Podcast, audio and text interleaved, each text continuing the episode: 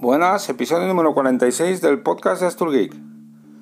Hoy es martes de Antrosium, martes de carnaval, fiesta en mi ciudad.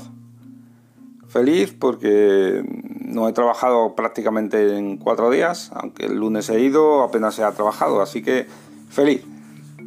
Aunque ya se acaba, lógicamente. Bueno, esta semana he estado mirando proveedores de VPS.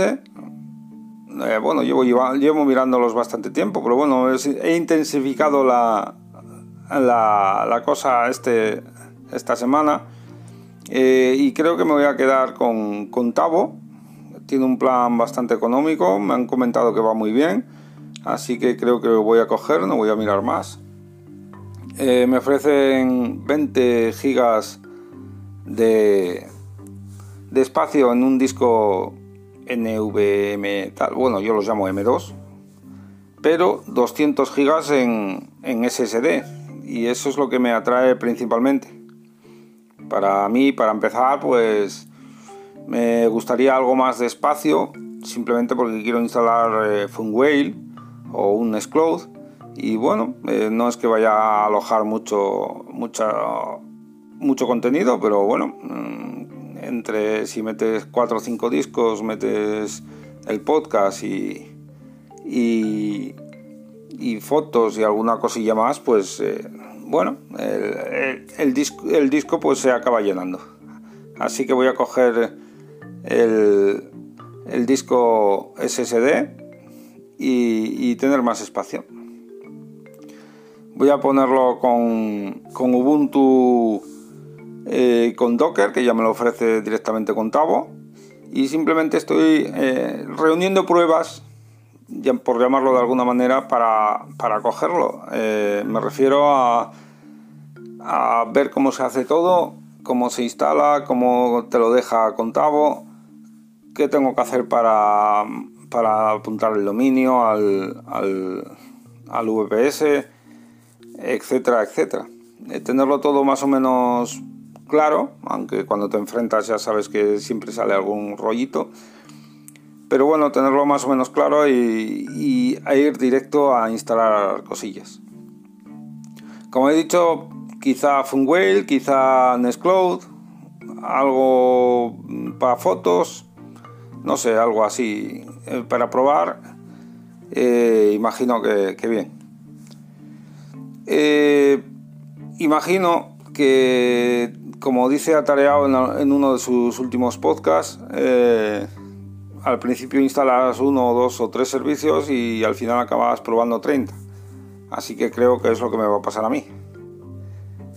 Por eso quiero un poco más de espacio y probar. Luego ya, pues, si sigo en este mundillo, dentro de 6 meses, cuando se me acabe el contrato, pues, porque voy a coger de 6 meses... pues ya afinaremos. Cambiando de tema, pues estoy haciendo una serie de videojuegos, jugando al NBA Live 2003 en Twitch. Es un juego, ya veis, del 2003 de baloncesto, que me trae grandes recuerdos, aunque suene atópico. No es por nostalgia, es porque el juego me gusta mucho. Sí, lo jugué mucho en Xbox y la verdad es que siempre me ha dado problemas en el PC. Tengo la ISO en el PC, tenía incluso el disco, que debe estar por casa, y siempre me ha dado problemas, no sé por qué. No estamos hablando de jugar en Linux, sino en Windows, no entiendo por qué. Sin embargo, estos días pues he estado probando también algún emulador, entre ellos el de PlayStation 2.